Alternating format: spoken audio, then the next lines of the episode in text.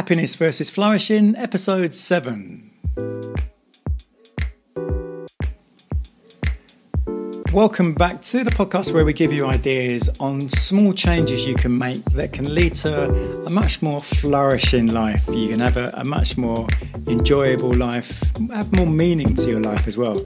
In today's episode, I speak with a man by the name of Ben Afia, who is a, an expert on communication and the use of language.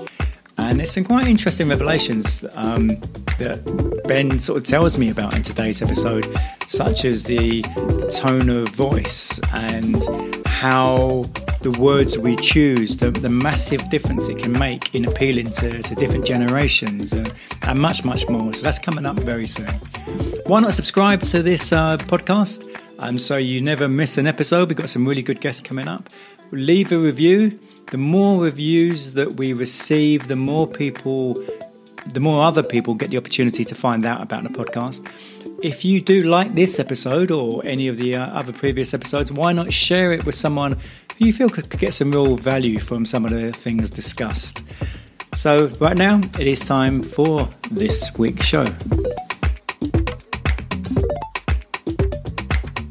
Happy versus Flourishing, and my guest today, Ben Afia. How are you, Ben?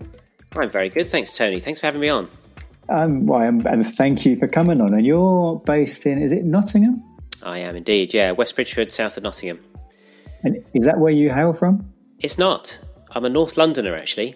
I grew up in Pinner, um, and I wanted to get as far away from London as I possibly could and I didn't get very far because I ended up at university in Reading, and then my first job took me to Nottingham. So it wasn't quite far enough, but this is where I stayed.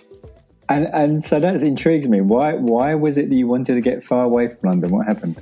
Well, you know, when you're a teenager and you feel a bit trapped, don't you? I mean, at that time, mm. sort of late eighties, it was quite expensive to get into London. I don't mm. think kids in those days had as much money as they do now. So mm. to get the excitement of the city, if you're on the outskirts of London, it can be a little bit boring for a teenager, can't it?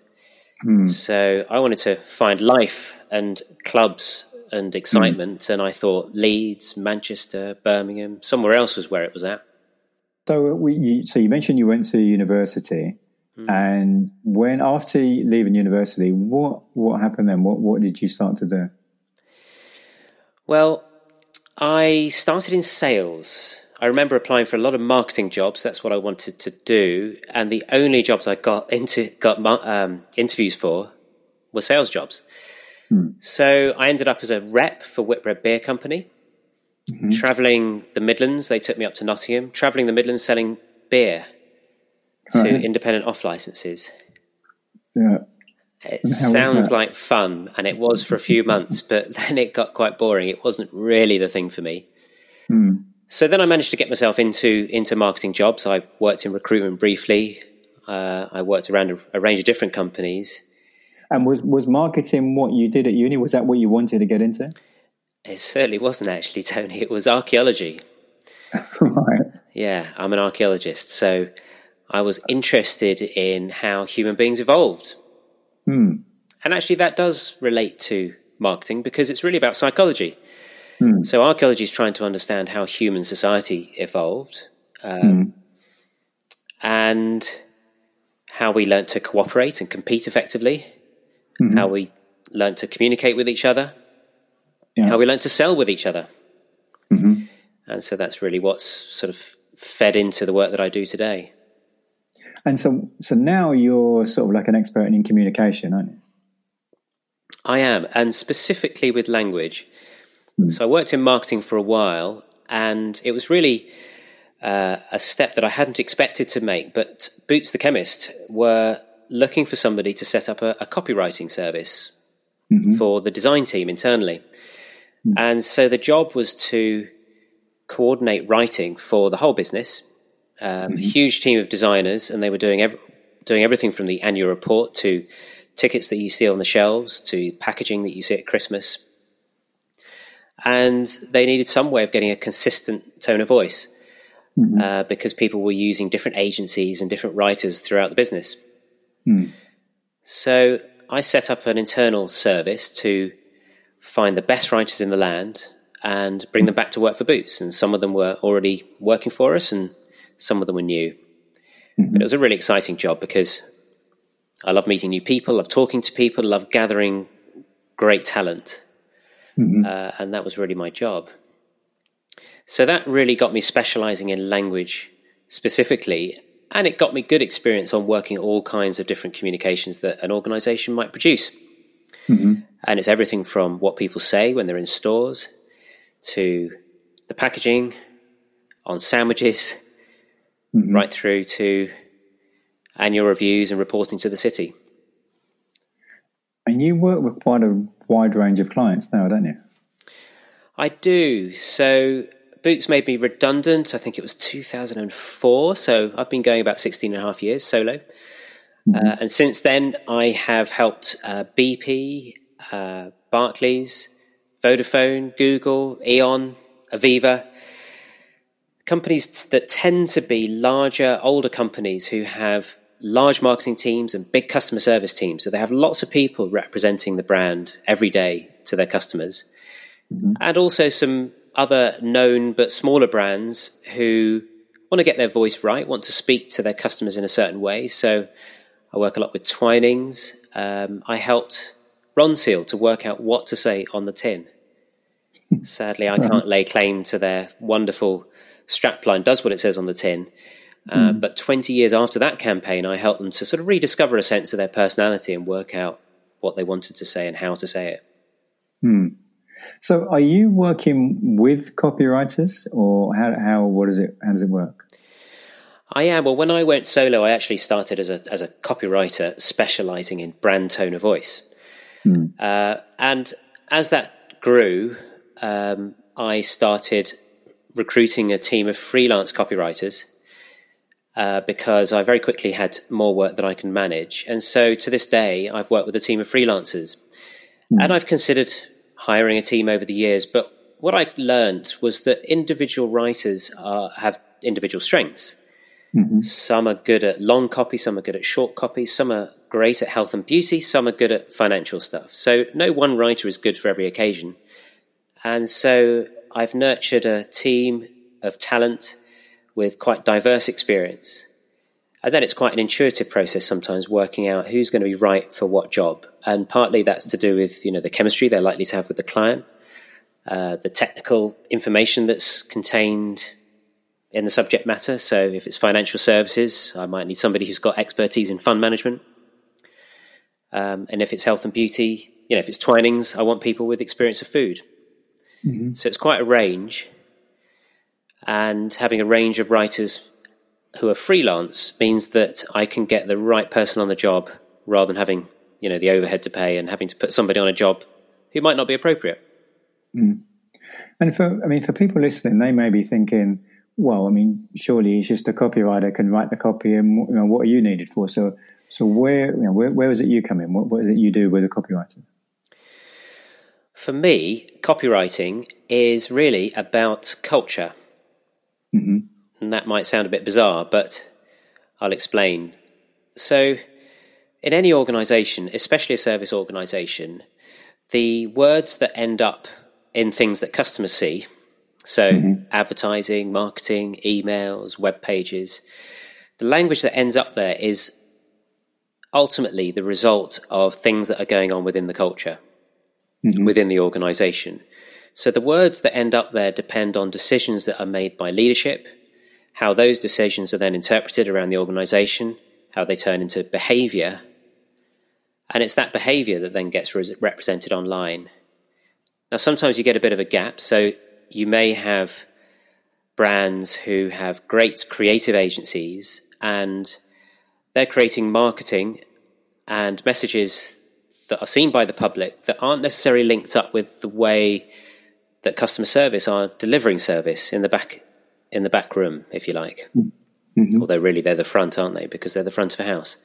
Mm. So this is why I think of copywriting as being about culture, because what I'm trying to do is to connect up what's actually being delivered by your customer service people on the phone, in web chat, in your shops, with the promise that marketing is making in advertising and marketing.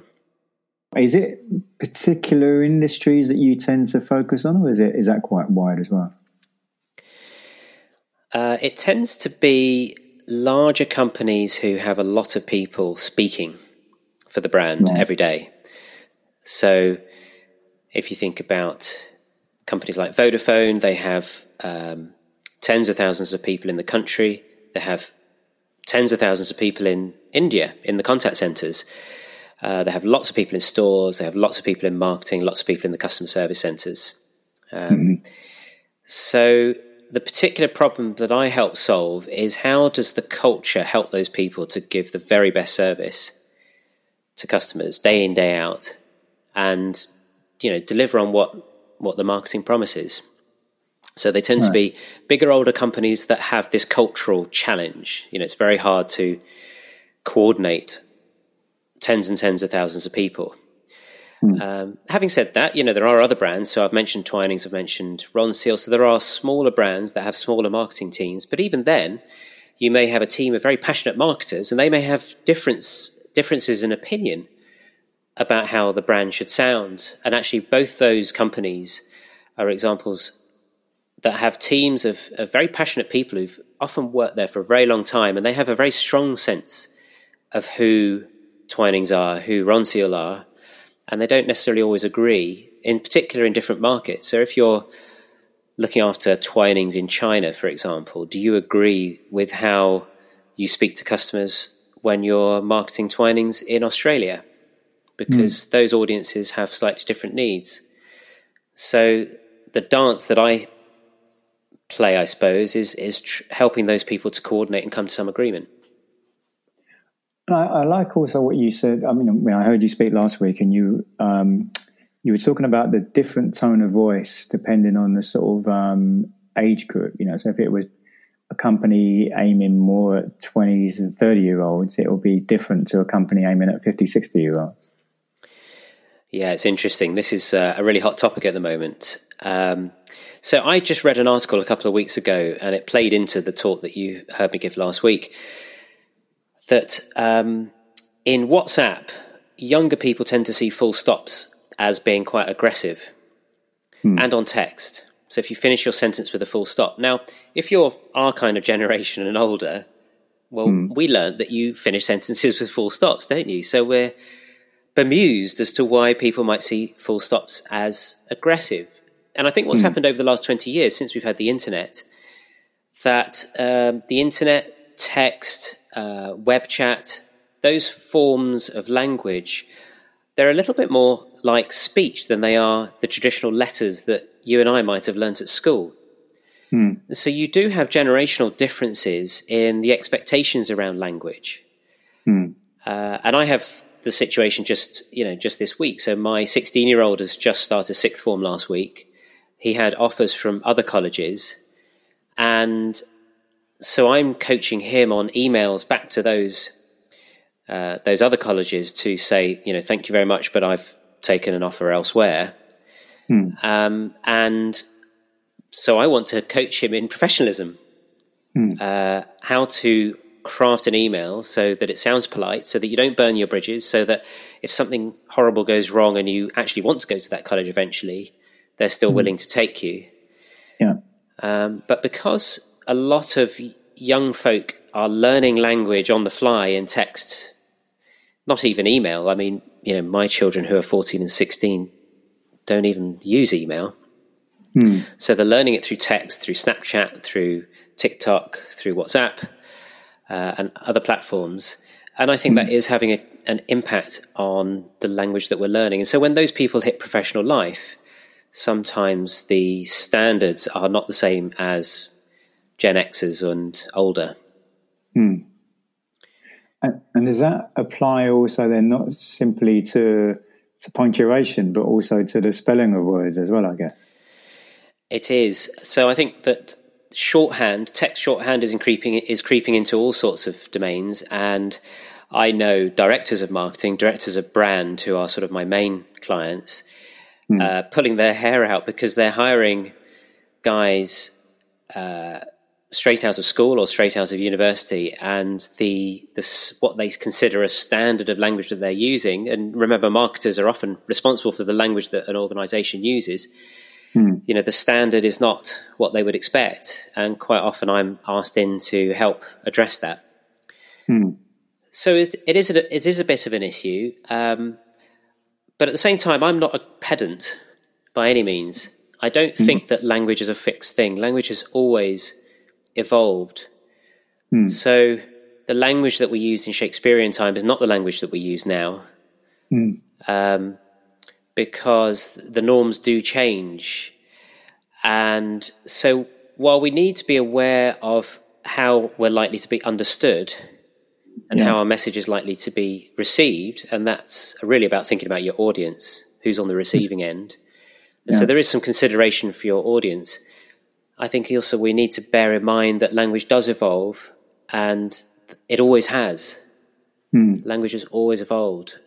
But I do come across people who are really dead set on, you know, you should never use contractions like I will or you will to I'll or you'll.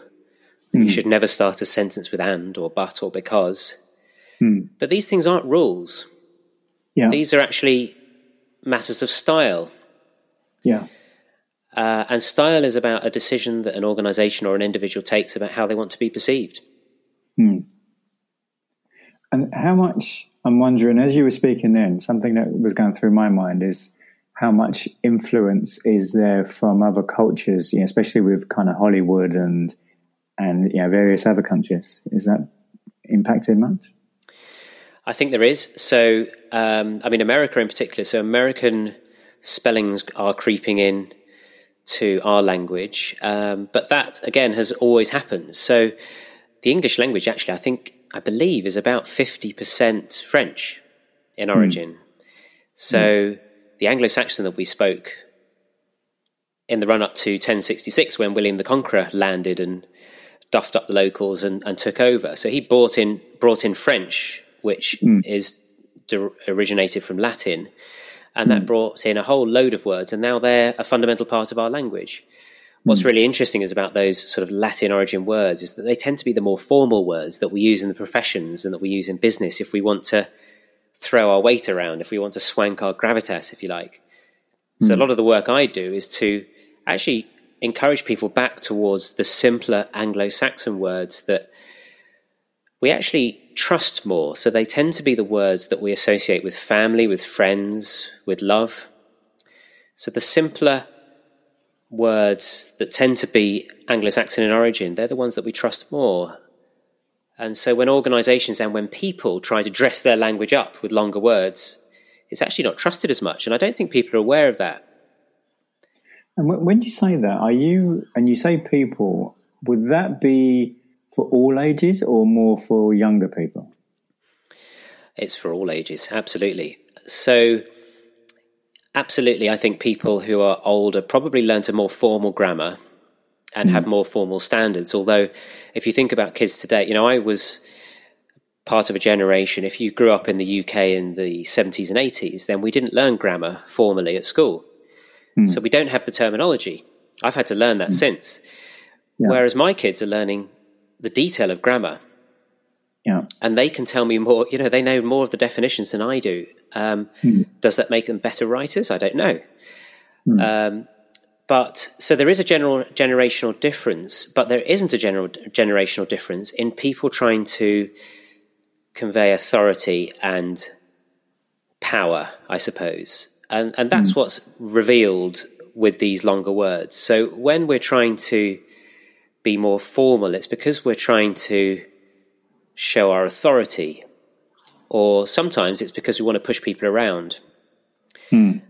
And so, quite often, what I'm revealing, helping organizations to un- unpack and to understand is that they can be simple and they can be human and they can be hmm. warmer and they can be more conversational in their language and they can still have gravitas.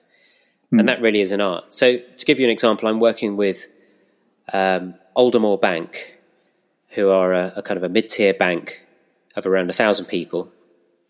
Uh, they're about 10 years old, and they've set out to disrupt, you know, the traditional old banks. Uh, when they brought me in a year ago, um, the, the, the, gap that they'd noticed was that their, they knew that their service delivery was really good, uh, but that their letters were causing confusion.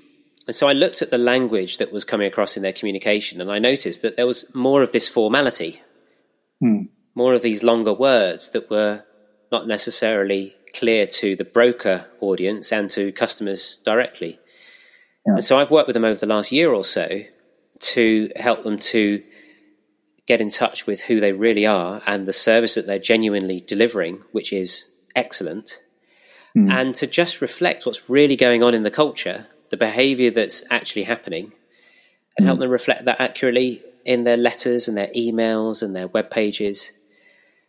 And the idea behind that really is so that people can look after themselves as much as possible online. They can get the information they need and feel comfortable and confident that they're being looked after. Yeah. And then when they actually need to talk to a human being, that those people are also equipped to have the right kind of empathetic conversations so that people feel well well cared for. And and recent history seems to be suggesting that they are you know that's working and that the the FCA, the regulator, is is pleased with their direction. Right.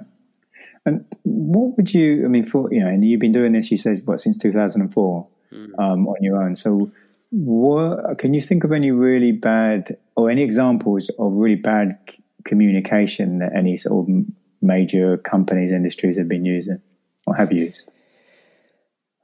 Those examples are really all around us.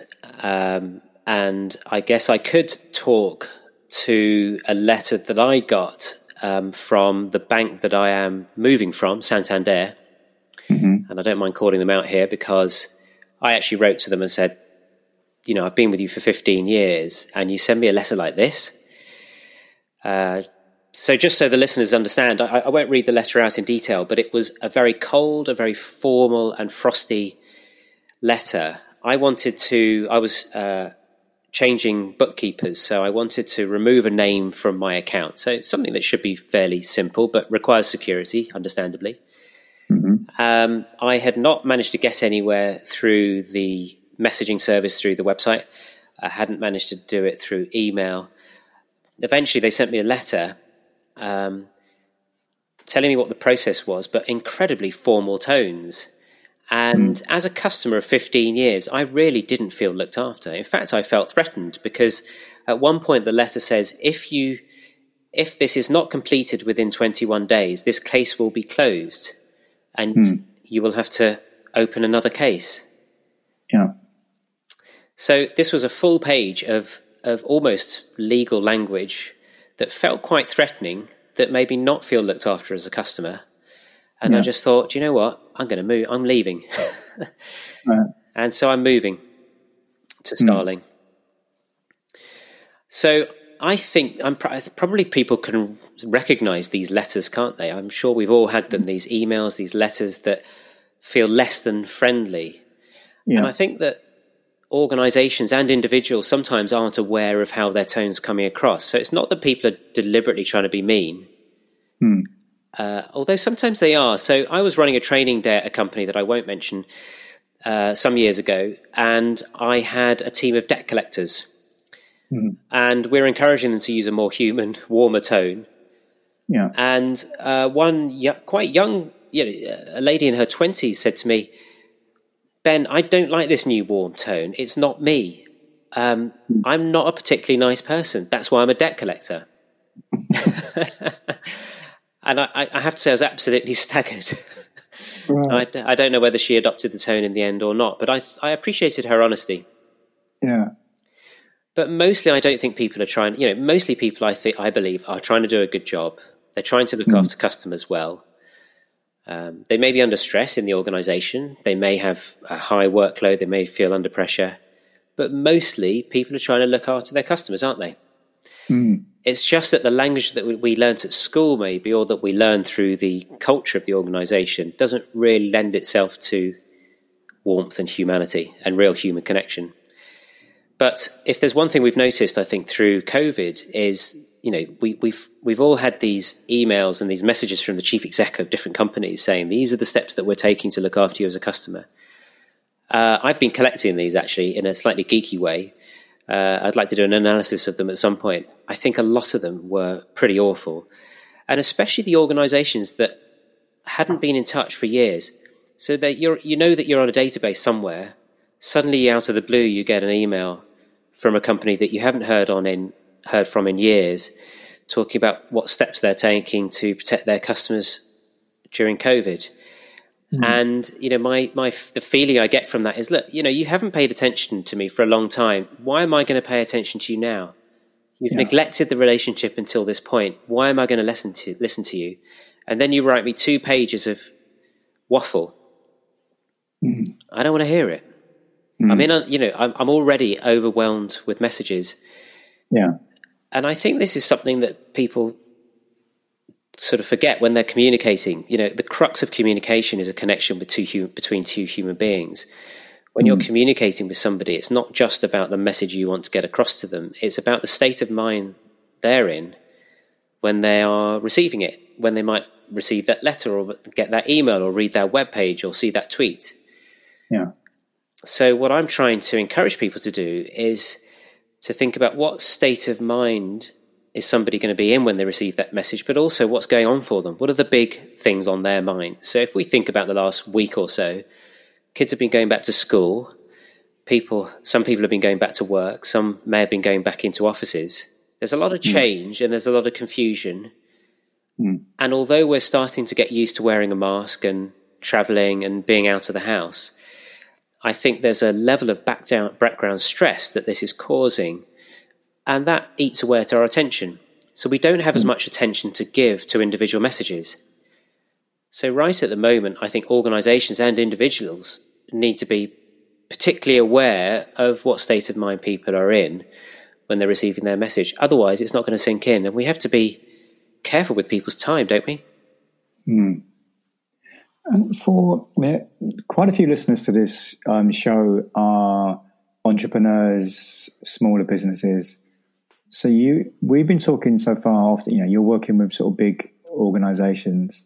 What would be the what advice would you suggest for people running their own small companies about thinking about tone of voice and, and so on in their communications? Yeah.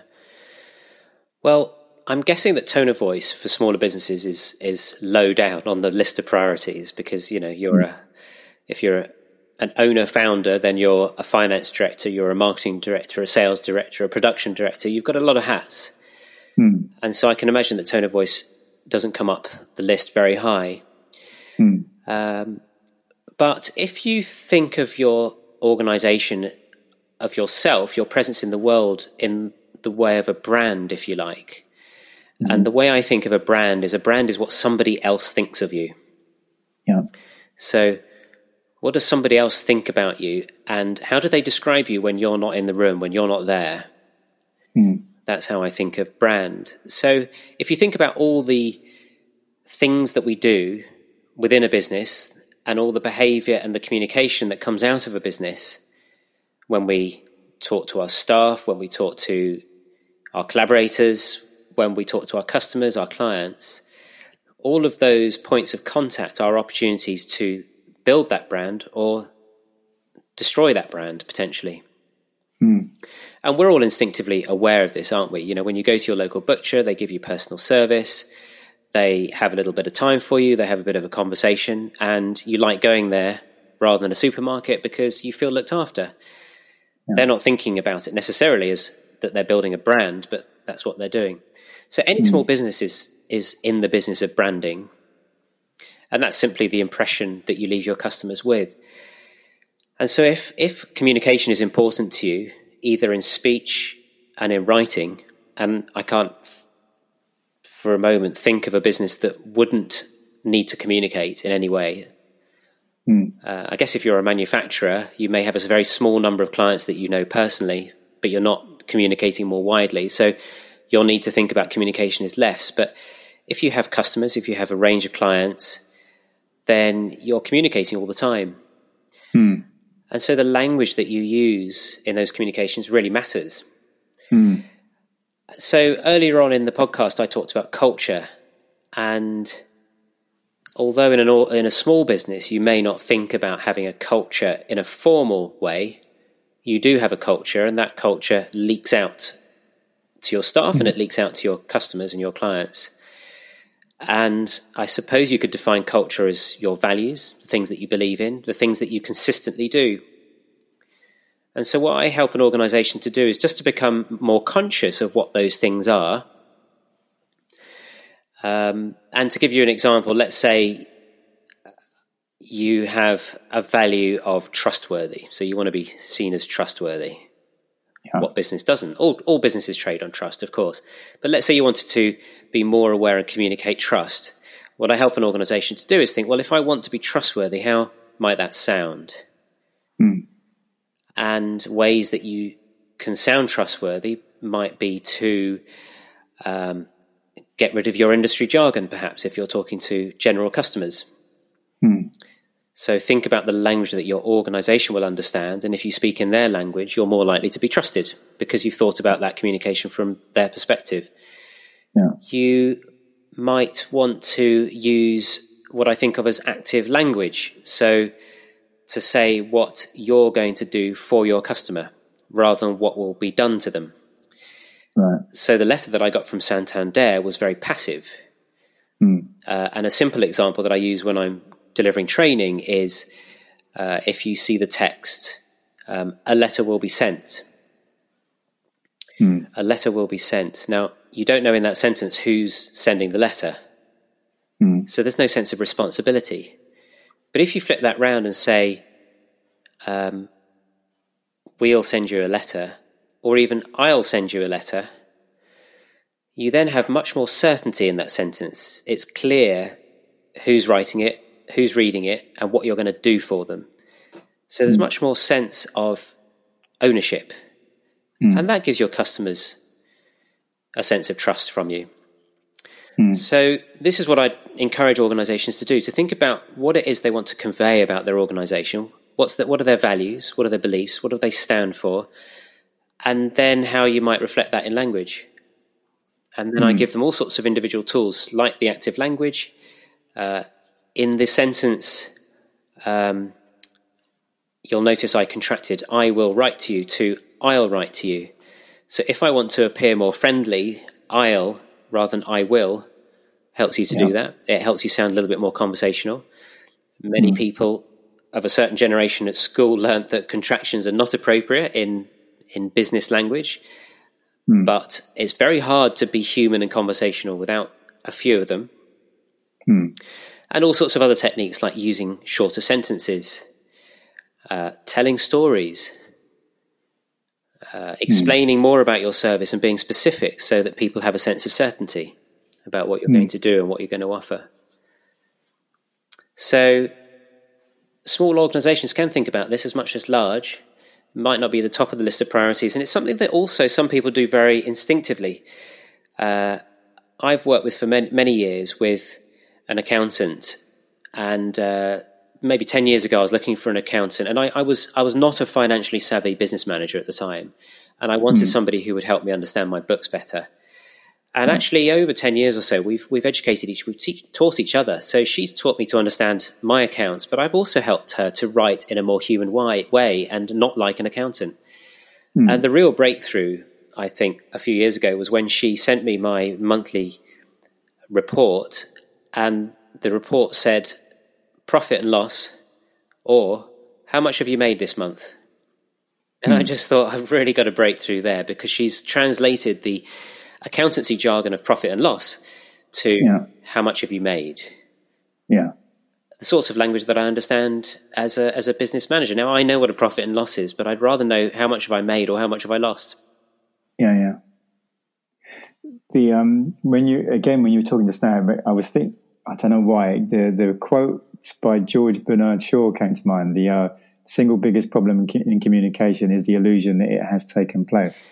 Absolutely, um, absolutely. And the amount of people who cause themselves problems because of the communication they're using, and they can't see that. No. And I think this is um, normal.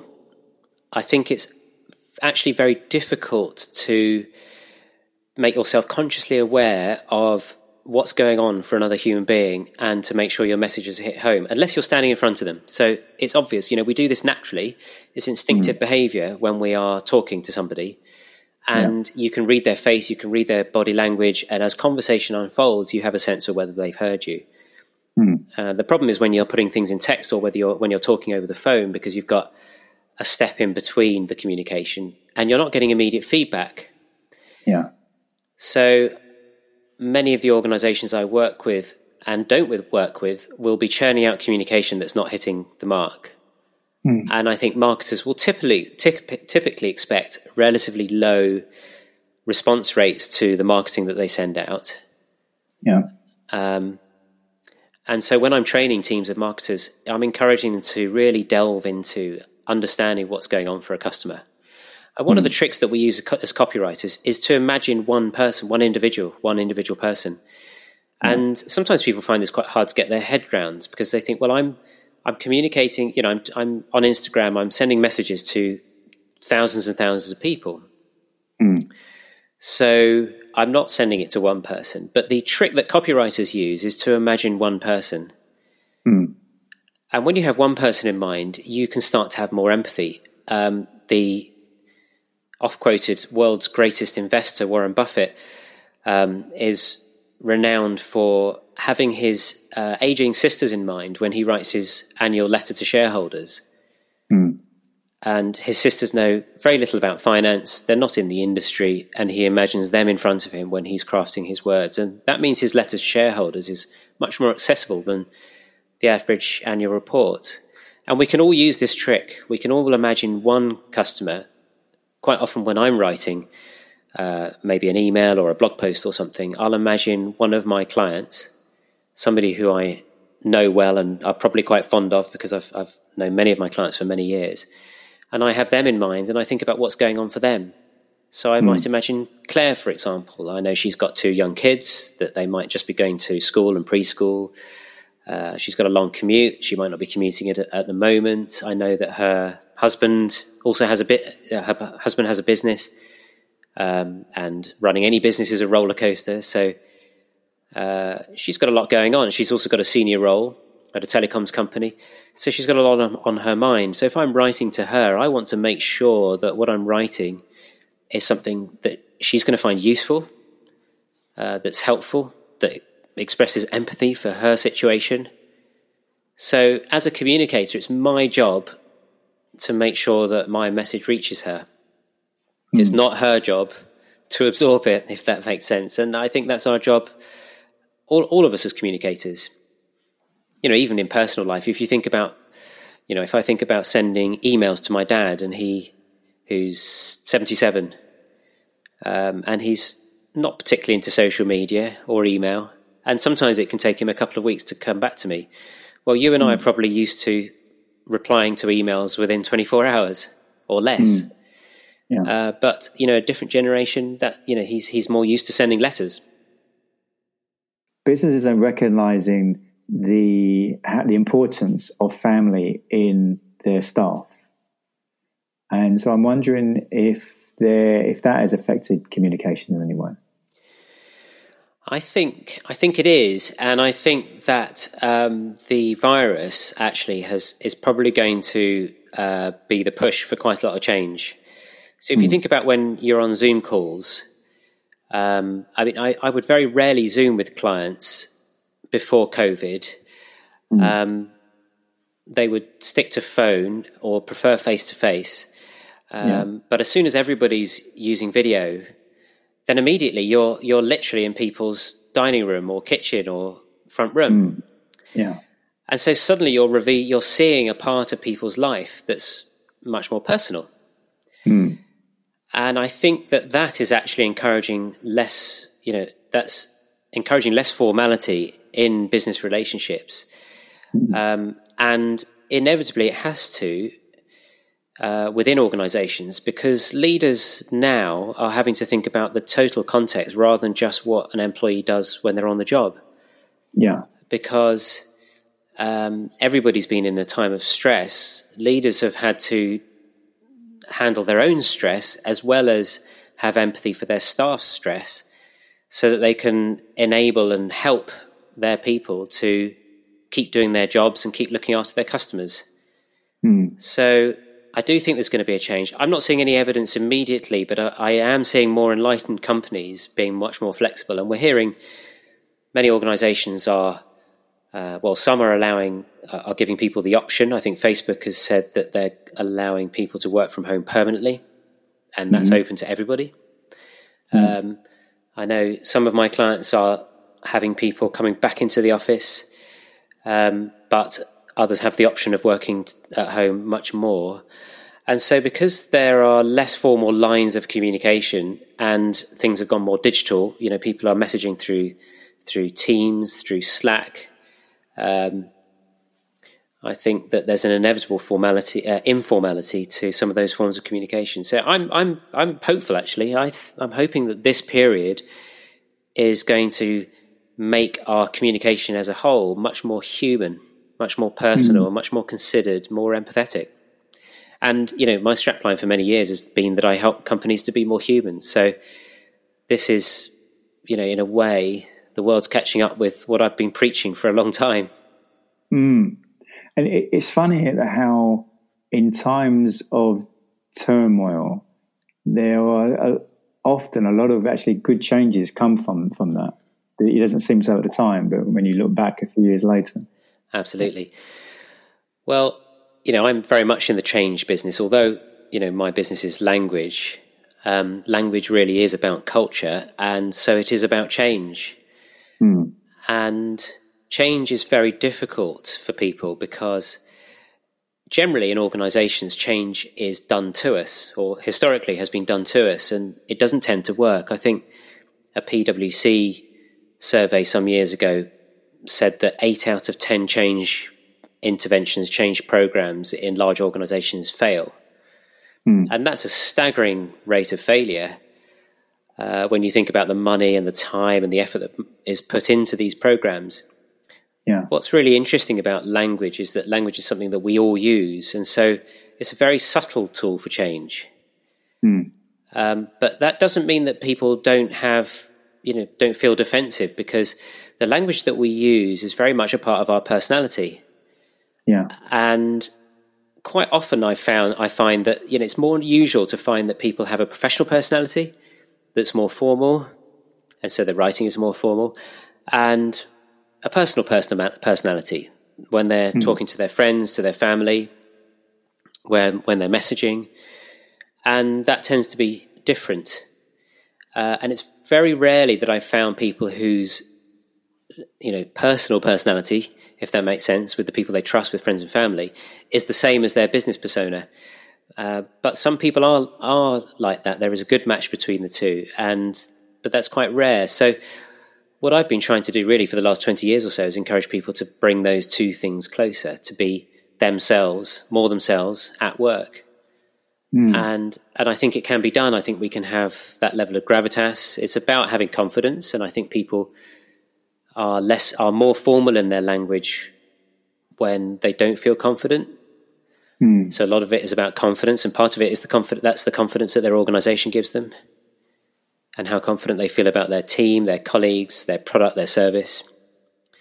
So, um, but as you say, I think times of change are times when, in times of turmoil, are times when change can happen more rapidly. Mm. Uh, people's resistance is lower because I think people are accepting that things are going to be different. You yeah. know, it's taken a few months, but you know, everybody understands that things, some things are going to have to be different.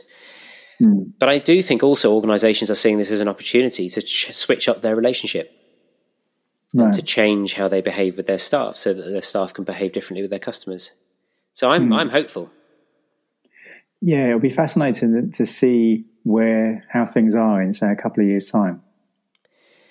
I think it would be good to. Uh, I think I should be capturing language from before COVID, mm. and capture it from, as you say, a couple of years down, and and put a piece of research together. That's mm. given me a brilliant idea. I'm going to do that. Thank you, Tony. that could be a, that could be a future TED talk. I think it could actually. Actually, that's a really interesting idea. Mm. Quickly makes a note. Yeah, yeah. I think it's going to bring it's, it's bringing a lot of change, and I think um, you know we're being seen more, aren't we? So because we're on video, because we are we're messaging in different ways, we're having to make sure that our message gets through. Mm-hmm. Uh, we're having to be much more considered and considerate, mm-hmm. um, and I hope that makes us more considerate as a nation, as a as a globe. Yeah, yeah. Um, because I genuinely believe that most people want the best for each other and for themselves. Mm. And if this can be a time to encourage more human behaviour, more humanity, more connection, mm. um, then then I'm I'm here to encourage that. And and from what I, I know of you, Ben, and, and certainly in some of the things you've been saying over the last sort of half an hour or so, um, I get the impression that you're much more about um, the importance of of having a good life rather than just chasing as much money as you can get. Absolutely, yeah. To be fair, I've I've always that's always been my approach, always been my view. Um, when I started my business, you know, I always wanted a business. Uh, mm. It hmm. took me a long time to work out what it should be. The mm-hmm. job that I did at Boots exposed me to the profession of language in business, I suppose, which I wasn't really exposed to before. Uh, it happened to fit. English was always my strongest subject at school, and I'd sort of forgotten that that was a skill mm. that I had. Um, and I loved doing it. I found I really enjoyed the work. But more than mm. that, I enjoyed working with writers. Uh, in general, I found that writers were lovely people to work with. And so mm. collaborating them with them was a, a great thing. Mm-hmm. Uh, so I felt like I'd, I definitely felt like I'd found my niche found an area of work that could be very fulfilling in terms of the practicalities of it, you know, the doing of it, but also the relationships that it would stimulate. And so when I uh, when I was made redundant from Boots and went solo, I vowed to myself that I would only take on projects that I could personally enjoy, um, mm-hmm. because that way I would do my best work. Uh, yeah. Uh, if I resented the work, you, are never going to do your best work if you resent the work, if you don't like it. Mm-hmm. Um, and that I would only work with people I want to work with. People, and so many of the writers that I work with, many of the trainers, the facilitators, the culture change specialists, have become good friends, and I've worked with many of those people for fifteen or more years. Uh, so those relationships are, are friend relationships as much as business relationships, and they're relationships that fill me up. The hmm. work mm. itself, you know, I'm 16 and a, nearly 16 and a half years into this sort of freelance career Mm. And and I would say I think in the last year I've done the best work of my career. Mm. And that's because I think I've I've I'm constantly focusing on what new things I can learn, how I can build more skills so that I can do better work, so that I can have more impact with it.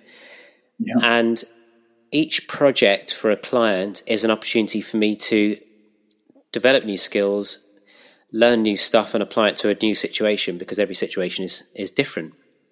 Mm. And so it really is very exciting. Um, mm. The the work I've done with Aldermore over the last year has been working cl- very closely with a team of 20 champions from across the business. Mm. And those people have become like friends. Uh, I was heading up to Manchester to work with them every couple of weeks and got to know them all very well. And so, yes, I'm, I'm paid money to do that work. Um, and the client gets a huge amount of value from from the work. But more importantly for me, it's incredibly satisfying. It's incredibly fulfilling.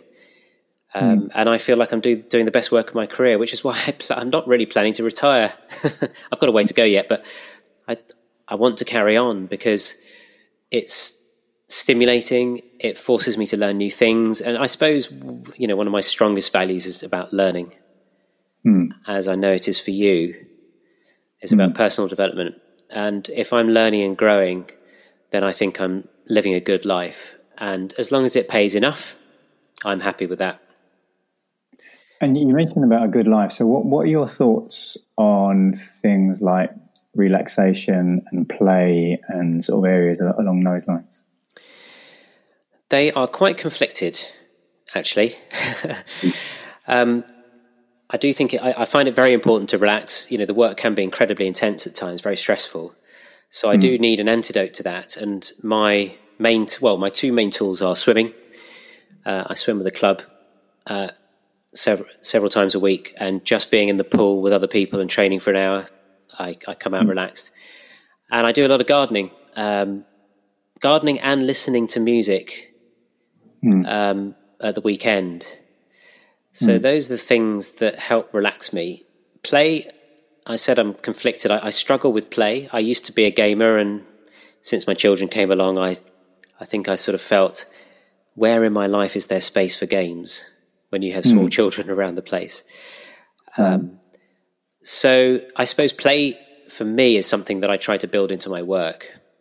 Mm. And when I'm running workshops, that's play you know, it's work as well, and it can be stressful, and I need to recover from it. Um, but more often than not, it's play. Mm. Um, so for me, play is doing stuff with people, which obviously is more challenging at the moment. Mm.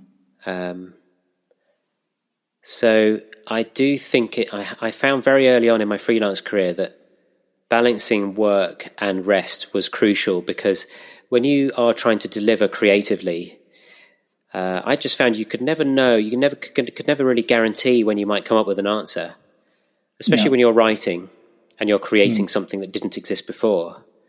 Yeah. Um, by by definition, that's a very uncertain place to be because if you've got a deadline, um, and something to deliver, and the client's expecting something of you, and you don't know when you can produce, you have to be able to manage that energy very carefully.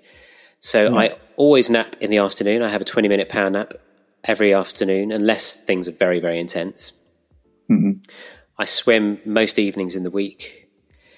If I've got a deadline or a speech to deliver, I don't expect too much of myself the next day. I have an admin day. Mm. So I'm very conscious of the rhythm of energy. And I think when I was younger, I wasn't so aware of that. You, you know, as many of us are, I just, I just worked. Mm. I just worked and played hard and would crash out but yeah. you can't carry carry on with that as you get into middle age. So, uh, mm. yeah. Well, Ben, if if people want to find out more about you and your you, you know your workshops and your speaking and, and so on, where where would they go to? Well, uh, my website is benafia.com. So that's B E N A F I A dot com. Mm-hmm. So that's the main site. I also have a, a links site which summarizes kind of my most current thinking, and that's uh, links, which is L I I N K S dot co forward slash benafia dot com b e n a f i a dot com. Okay. And and before we finish, is there any um, books that you would recommend to people for whatever, whether it be business or personal or, or fiction or whatever? You know, there's an interesting thing I learned very early on in my writing career, which was that um, great writing takes good reading. So if you want mm. to hmm. improve yourself as a writer, then reading fiction and mm. any fiction helps. Because I think what fiction does is it helps you to put yourself in the place of other people and to empathize with them more.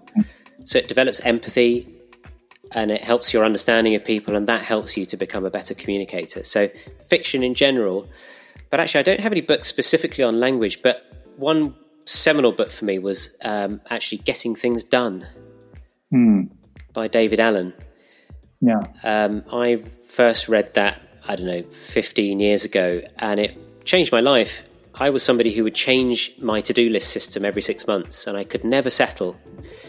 Mm-hmm. David Allen helped me to understand my priorities, put them in some sort of order, and create a trusted system so that when the world is throwing itself at you, you can capture mm-hmm. it, put it in the right place, and you know you're not going to miss stuff. Right. So it really has been a key to my success, I think. Mm. Well, Ben, it's been uh, it's been great chatting to you for the last hour. So thank you for your time and, and for the um, yeah the great wisdom that you shared with the listeners. Thank you very much for having me, Tony. It's been an absolute pleasure. Next week, episode eight is with Dr. Linda Shaw, who's a neuroscientist, and we're going to learn about a number of things how our brain affects many of the things that we do.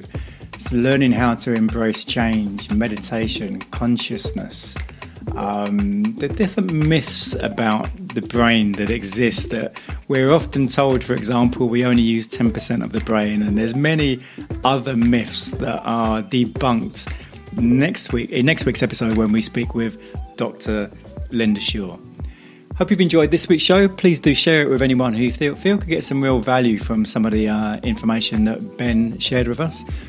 Why not subscribe so more people get to, well, so you get the podcast on a regular basis. And if you leave a review, so more people get to find out about the show.